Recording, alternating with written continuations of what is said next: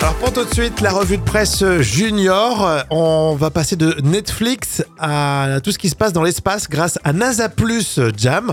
Alors NASA Plus, c'est ce que tu as pu lire dans euh, le magazine Geek Magazine Junior.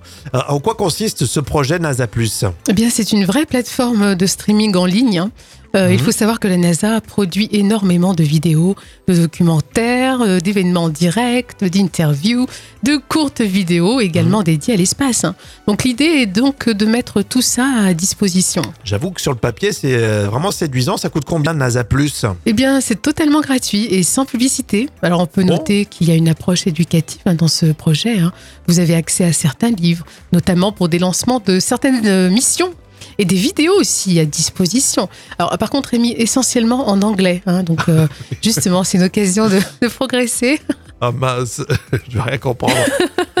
D'ailleurs, je dis NASA Plus, mais on, on pourrait dire... euh, NASA Plus. Ah, NASA Plus. Ouais, en Voilà, ça. NASA. Bah tu vois, c'est sympa et en plus c'est gratuit, euh, NASA Plus. NASA.